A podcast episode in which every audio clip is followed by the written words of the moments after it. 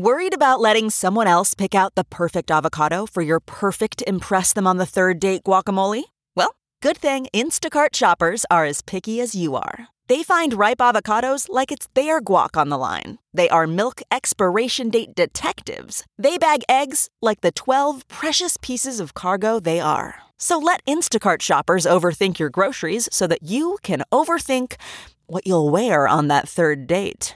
Download the Instacart app today to get free delivery on your first three orders while supplies last. Minimum $10 per order. Additional terms apply. What makes a life a good one? Is it the adventure you have? Or the friends you find along the way? Maybe it's pursuing your passion while striving to protect, defend, and save what you believe in every single day. So, what makes a life a good one? In the Coast Guard, we think it's all of the above and more, but you'll have to find out for yourself. Visit gocoastguard.com to learn more. CarMax is putting peace of mind back in car shopping by putting you in the driver's seat to find a ride that's right for you. Because at CarMax, we believe you shouldn't just settle for a car, you should love your car. That's why every car we sell is CarMax certified quality so you can be sure with upfront pricing that's the same for every customer. So don't settle. Find love at first drive and start shopping now at CarMax.com. CarMax, the way car buying should be. From the Jill Schwartz Memorial Library in the wilds of Connecticut, this is Obscure, the podcast in which I read Jude the Obscure out loud and comment on it as I go. Now, winter has blown in to the wilds of Connecticut. The first snowfall has come, and uh, everything around me is blanketed in that gorgeous white that we associate with the new season and with the hibernation that all things must undertake in order to get through to the new season, the new season after the new season, the next new season, some other season, whatever comes after winter. I don't know what it is, but I do know what winter means for me. Tostitos in lots of them. I sit on the throne here in the reading room, my shitty little rat dog, Jack Jack, curled up beside me, really uh, more uh, behind me today. He's sequestered uh, just beyond my left buttock, where I imagine I am giving him some measure of warmth. Because he is a shitty little rat dog, he has very little protective fur. Nothing protects him from the elements other than the kindness of strangers. And so he is curled up just under my left buttock. And uh, I have my Afghan tossed over my shoulder, so he is underneath that. I imagine it is a comfortable little cocoon from which to contemplate life. And nobody has done more contemplation of life than our friend Jude Fawley, who, when last we met him, was trudging back to Marygreen, his own doggy tail between his legs. After a night of drunken carousing, followed by a, an embarrassing episode at his cousin Sue Bridehead's home, Jude has decided that he has no place in Christminster. He has no place in higher education. He may have no place in this life. So he uh, leaves his little apartment. He starts walking the 20 miles back to Marygreen, still a little drunk. And uh, it says he had ample time to complete on the way the sobering process begun in him. And so it is a new season for Jude. It is a new winter that has descended upon him. And I pick it up. At some hour of the evening, he reached Alfredston, uh, if you recall, Alfredston is the town next to Marygreen, where Jude and uh, Arabella had a little cottage. No more. Here he pawned his waistcoat, and having gone, so he's he's literally selling the clothes off his back, These are the straits to which Jude has been reduced. And having gone out of the town a mile or two, slept under a rick that night. At dawn, he rose, shook off the hay seeds and stems from his clothes, and started again, breasting the long white road up the hill to the downs, which had been visible to him a long way off, and passing the milestone at the top, whereupon he had carved his hopes years ago. He had carved his initials, and and I think he I think he carved the word like thither or something, basically um, pointing the way to Christminster. Like I'm going to go there, and I'm going to make my mark. And uh, he went there, and he shat the bed. We've all done it. We've all shat the bed at various points. The the question is, what do we do now? Some of us go back to our hometowns. No shame in it. My friends, no shame in it. You strike out for LA to make it big. You get off the bus. Next thing you know, some dude is pimped you out. You're turning tricks for five bucks on Santa Monica Boulevard. Then you turn around, you go back. Nobody has to know. He reached the ancient hamlet while the people were at breakfast. Weary and mud bespattered, but quite possessed of his ordinary clearness of brain, he sat down by the well, thinking as he did so what a poor Christ he made. I don't know what that means. I understand, like Mel Gibson made the movie Jesus the Christ or whatever, like the Christ, Christ is a title of some sort.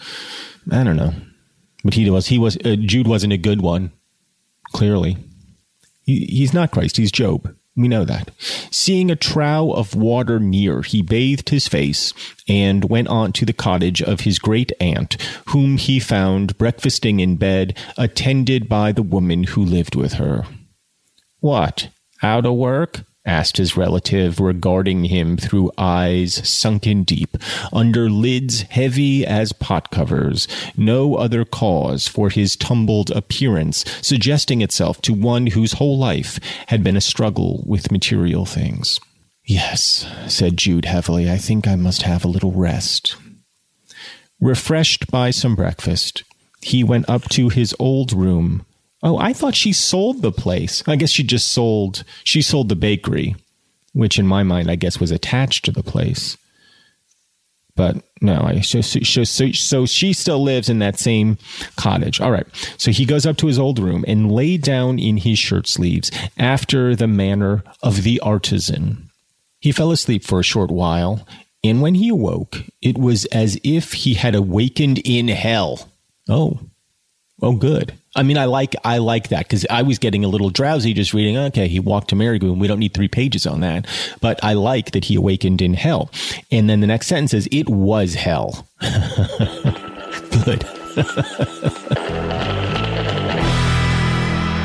like when we read a book, what are we rooting for? Really, we're rooting for misery. We're rooting for conflict. We're rooting for something to happen. And so, you know, look, if he's in hell, great. It was hell the hell of conscious failure, both in ambition and in love. He thought of that previous abyss into which he had fallen before leaving this part of the country. The deepest deep he had supposed it then, but it was not so deep as this. That had been the breaking in of the outer bulwarks of his hump. this was of his second line. So it's like he's he's this fortified he's got this fortified position of basically of his soul of his life. And the first time he left Marygreen was his his his first heartbreak. And now this is the second heartbreak. And perhaps there will be a third and a fourth and a fifth. We don't know. If he had been a woman, he must have screamed under the nervous tension which he was now undergoing. But that relief being denied to his virility, he clenched his teeth in misery, bringing lines about his mouth like those of the Laocoon. now I gotta look up what the fuck the Laocoon is. L A O C O O N. Laocoon. Um, the son of uh, Acoetes, A C O E T E S, figure in Greek and Roman mythology, Trojan priest. He was attacked, giant serpents sent by the gods. So he had a shitty life too. Le, Lay Laocoon? Laocoon. Keon. Keon. I don't know. Uh, we, uh, it's bad, right? It's bad. That's all we need to know about Jude. It's bad. It's always bad. A mournful wind blew through the trees and sounded in the chimney like the pedal notes of an organ. Each ivy leaf overgrowing the wall of the churchless churchyard hard by. Oh, wait, let me read that again. Each ivy leaf overgrowing the wall of the churchless churchyard hard by, now abandoned, pecked. So the church that they originally talked about in the beginning that had been sort of uh, thrown up there quickly which had replaced one that had been there for years, now I guess has been abandoned. That's and and who else's church has been abandoned? The Church of Jude Fawley, right? Ultimately, that's what this is about. I think it's about faith, how it is tested, and how faith can be, as opposed to every other fucking story out there, unrewarded. Not rewarded. The whole book to this point has felt like, and I've said it before and I'll say it again, a kind of implicit uh, criticism of Christianity or maybe of what Christianity has become, according to Thomas Hardy, which is a fool's game. It, in, in all in every other story, faith is rewarded, right? It's like you believe in something and you're you're you're put through trials and tribulations, and then in the end, you get that thing because you had faith. In this story, apparently, what happens is you believe in something and you're put through trials and tribulations, and then not only do you not get it, but you are in hell. How does that sound? You want more, right? Well, you've got it after a little break.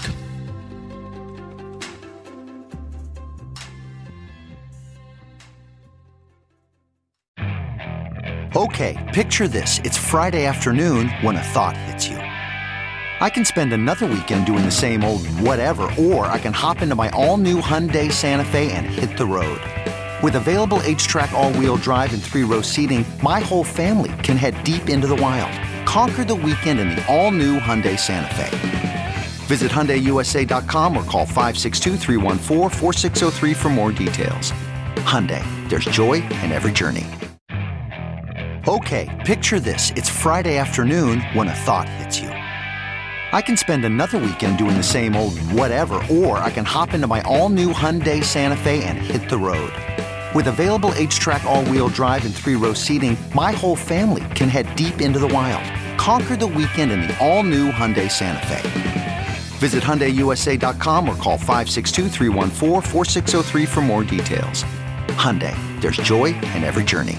Welcome to Fail Better, David Duchovny's new podcast with Lemonada Media. On Fail Better, David, who has experienced both low and high profile failures throughout his life, explores the vast world of failure, how it holds us back, propels us forward, and ultimately shapes our lives. Each week, he'll chat with guests like Ben Stiller, Bette Midler, and more about how our perceived failures have actually been our biggest catalysts for growth, revelation, and even healing. Through these conversations, he hopes listeners can learn how to embrace the opportunity of failure and fail better together. Fail Better is out now wherever you get your podcasts.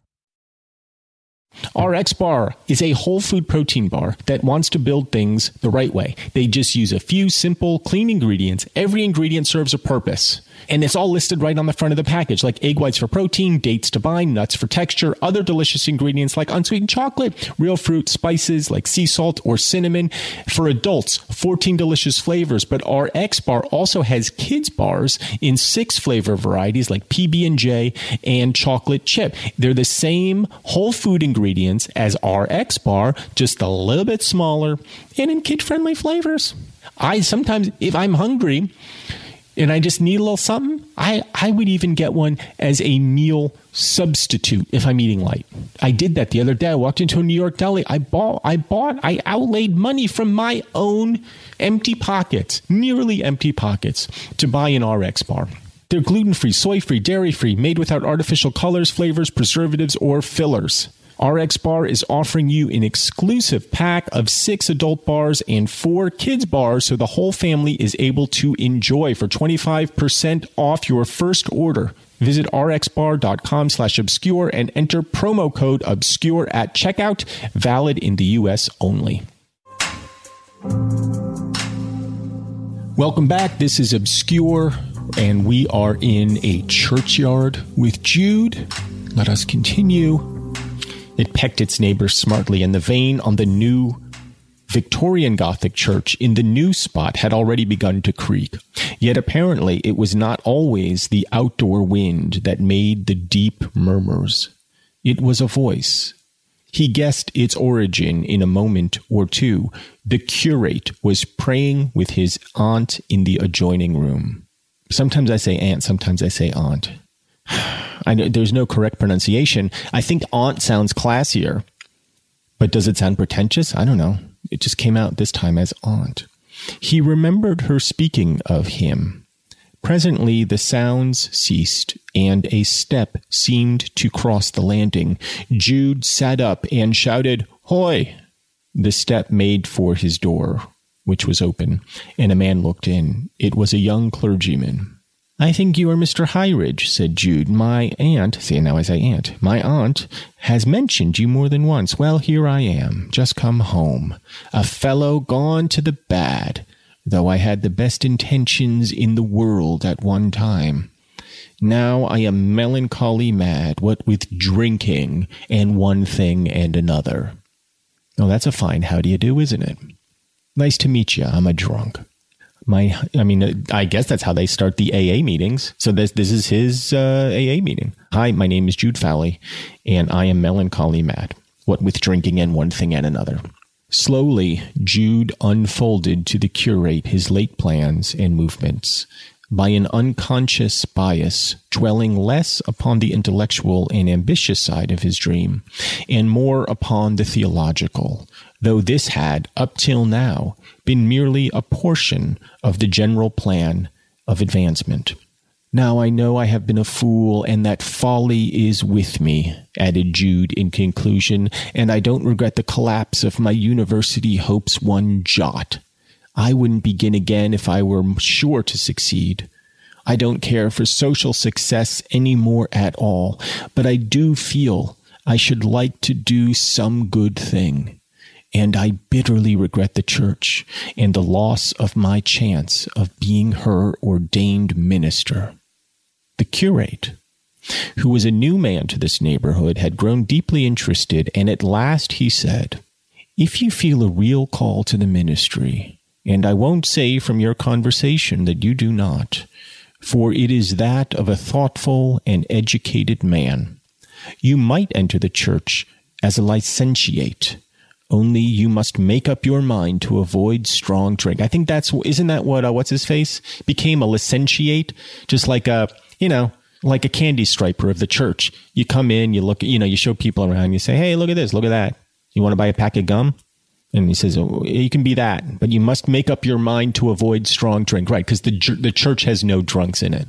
The British church entirely free of drunks and child diddlers, entirely free of both of those things." He says you have to avoid strong drink. I could avoid that easily enough if I had any kind of hope to support me. Well, that's the end of the chapter. So Thomas Hardy does this. He shows us misery after misery after misery, and then he dangles a little bit of hope, right? A little bait there to keep us turning the pages, a little bit of, oh, maybe this will get a little bit better for Jude. And maybe it will for, for a moment. Maybe there will be a moment of, of blessed good fortune for now the licentiate hopeful Jude Fawley as he's talking to this clergy. Why doesn't the clergyman say, You seem so thoughtful, you seem so educated, you seem so ready for the clergy? I can pull a few strings. You can talk to my bishop, you can talk to the to my boss, and let's see what we can do.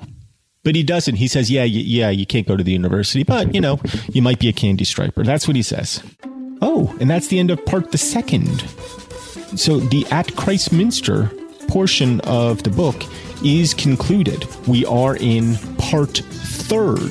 The first part was at Marygreen, right? Then it was at Christminster. Now we're at part third at Melchester. I we've never even heard of Melchester before, but we're about to travel there. Well, that's very exciting.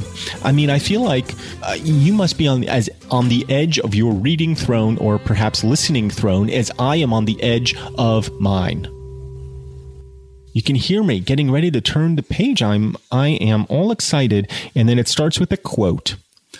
Oh god, no. No. Here's the quote.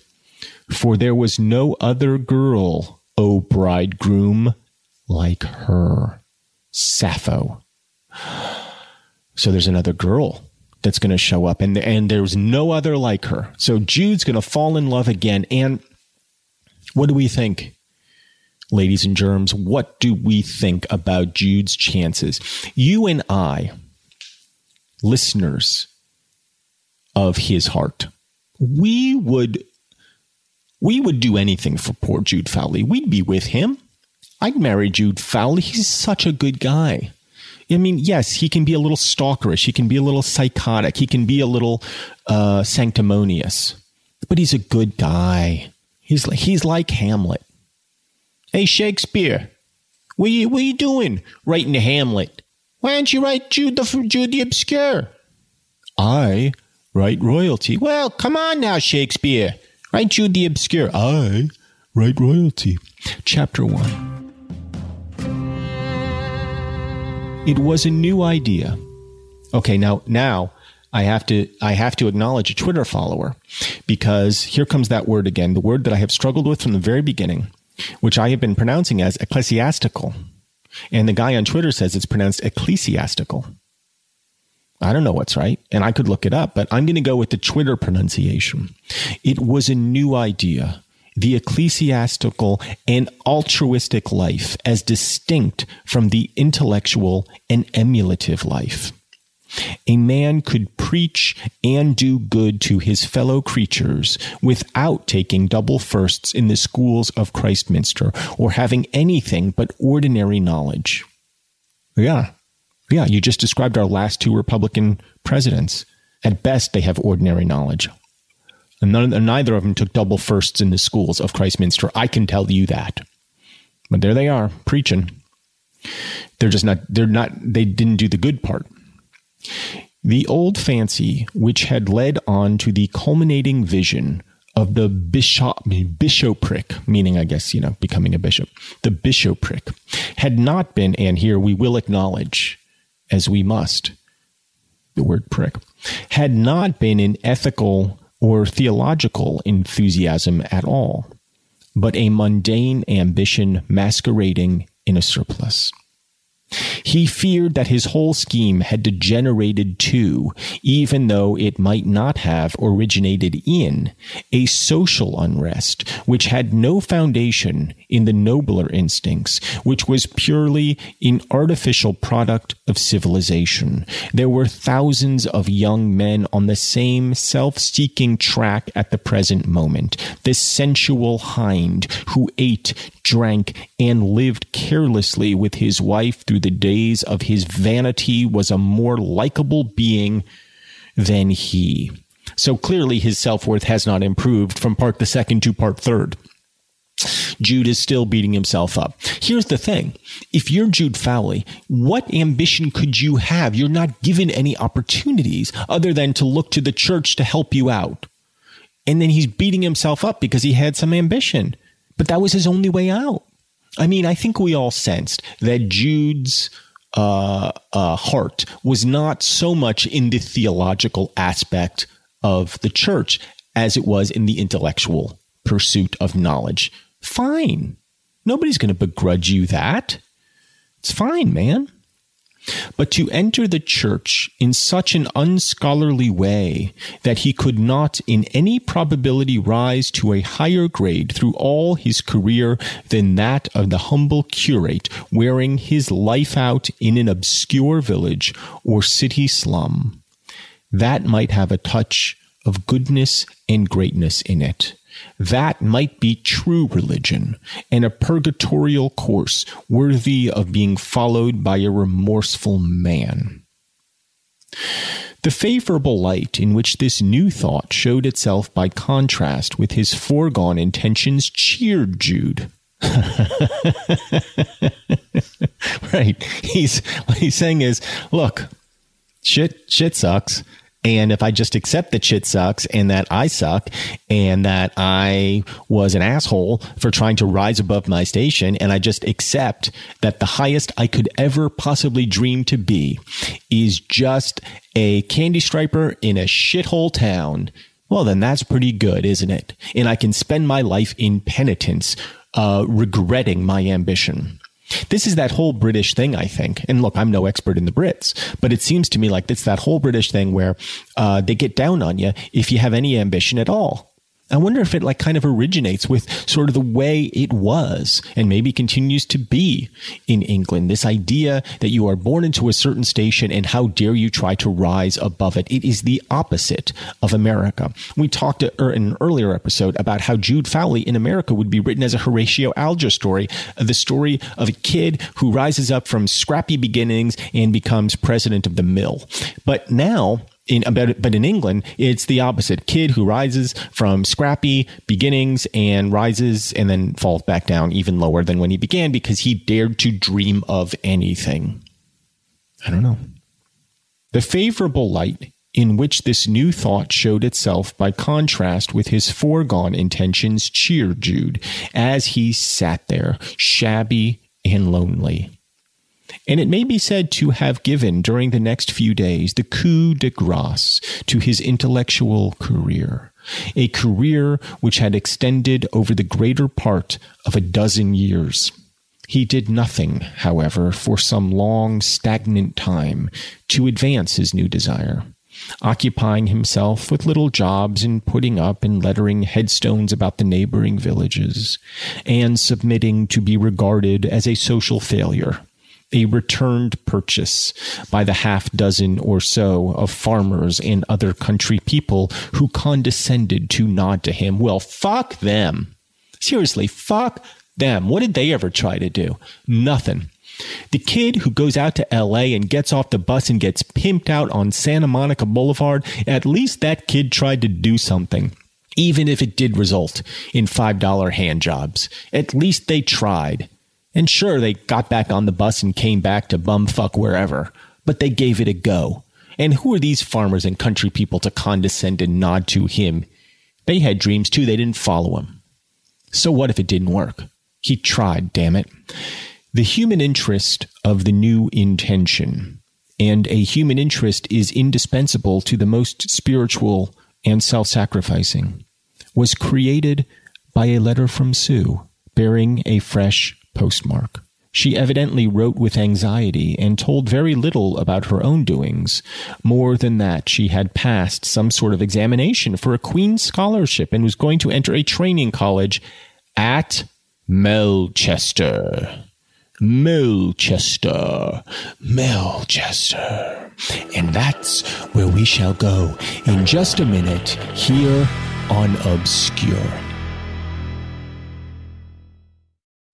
Hello from the Magic Tavern is a fully improvised comedy chat show set in a magical world hosted by a wizard, a talking badger, and a guy from Chicago who fell through a dimensional portal. It's like Cheers in Middle Earth or It's Always Sunny in Narnia.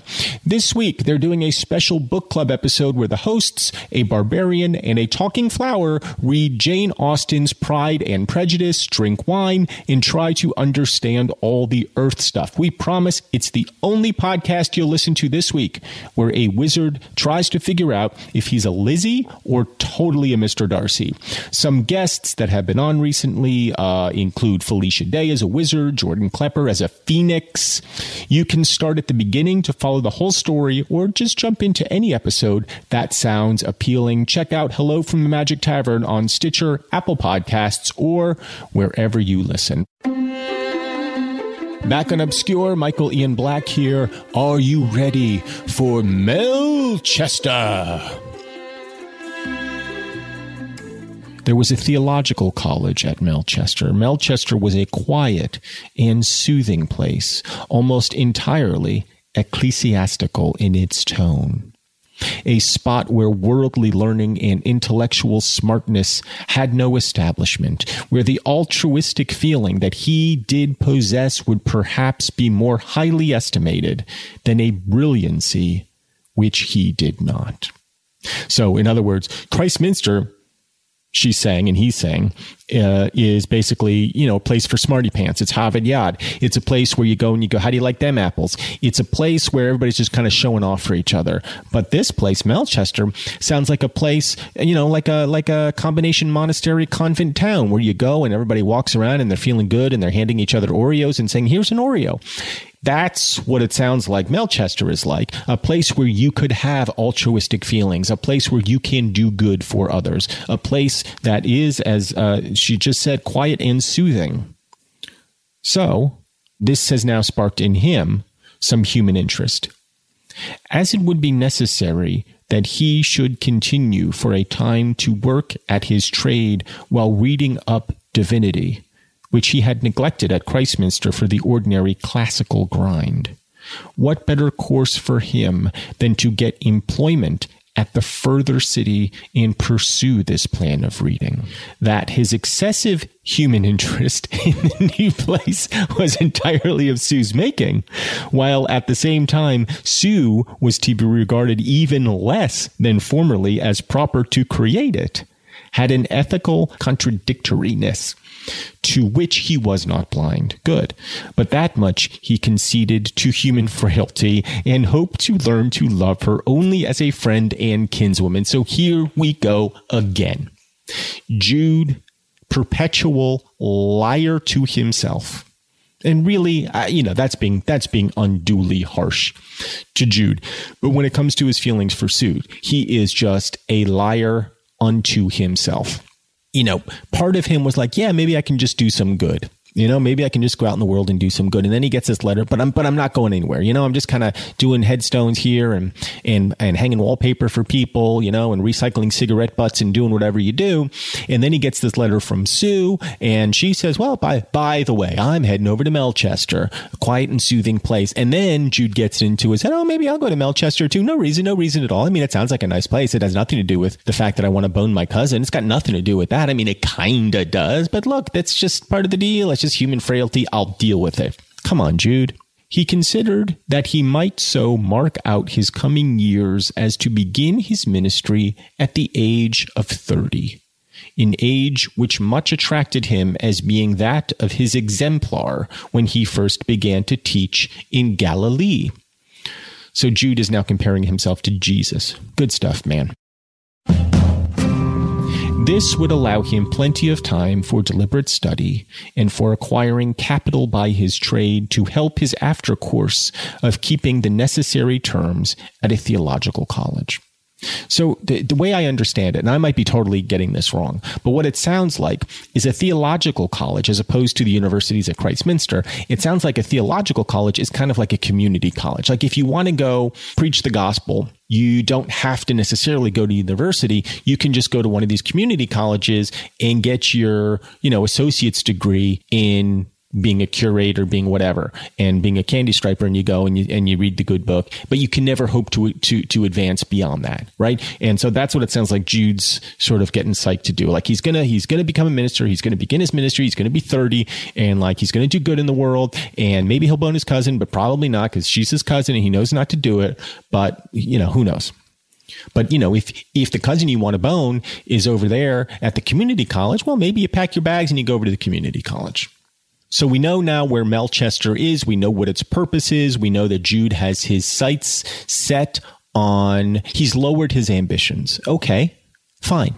Maybe he's not going to be a movie star in Hollywood, but you can go over to uh, Topeka and they've got a pretty good theater scene over there and you can do some local stuff. You know, you go do a production of Our Town and you play the stage manager and it can be pretty satisfying. Tomorrow night, for example, the wife and I, and you've met her, her name's Martha, and she is so mean to me. The wife and I are heading over to the the high school here in the wilds of Connecticut to watch the high school musical, which this season is Les Miserables. And again, it's the same story, right? Les Miserables is the same story. A bunch of poor people with hopes. A bunch of poor folk with ambition. A guy steals a loaf of bread to feed his family. Well, what is Jude if not Jean Valjean?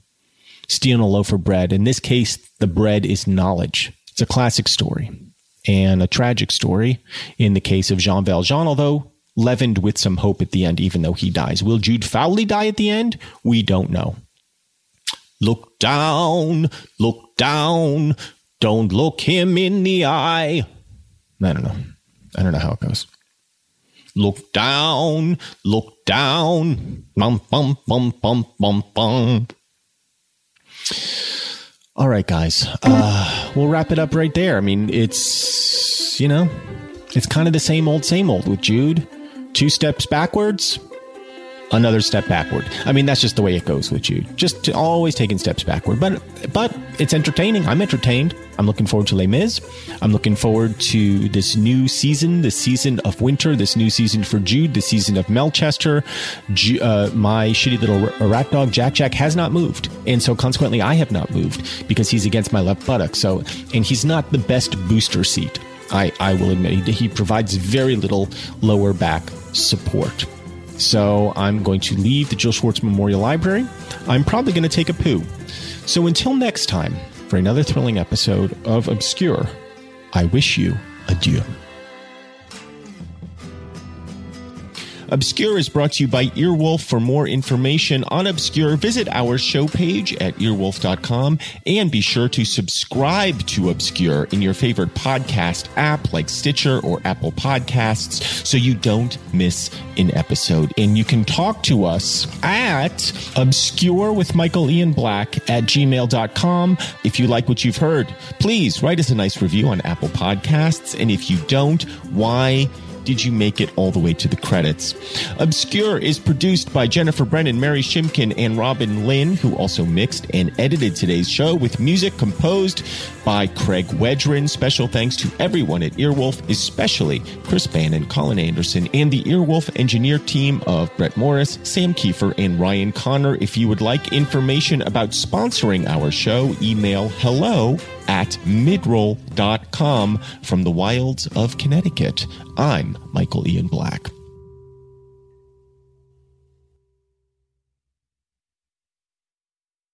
Dale, This is Tony Rodriguez. This is Carlos Santos. This is Riza Licea. And this is Oscar Montoya. When our powers combine, we are Spanish Aquí Presents. We have a brand new podcast here on Earwolf bringing you the best of the best of lo mejor of the Latinx comedy. Join us every Tuesday as we chat about what's going on in our lives, Latinx culture, and ¿qué lo que? Lo que nos está picando. Lo que te pica. Don't worry, we'll tell you what that means if you listen. We'll also be joined by a new guest every single week. We'll get to know a little bit more about their lives. Every single week. Uh-huh. And then we'll make them sit back and watch us improvise their lives right back to them. Improvisation. Spanish Aquí Presents premieres July 16th. Subscribe now in Stitcher. Apple Podcasts. Or wherever you listen. O donde sea. Spanish Aquí Presents.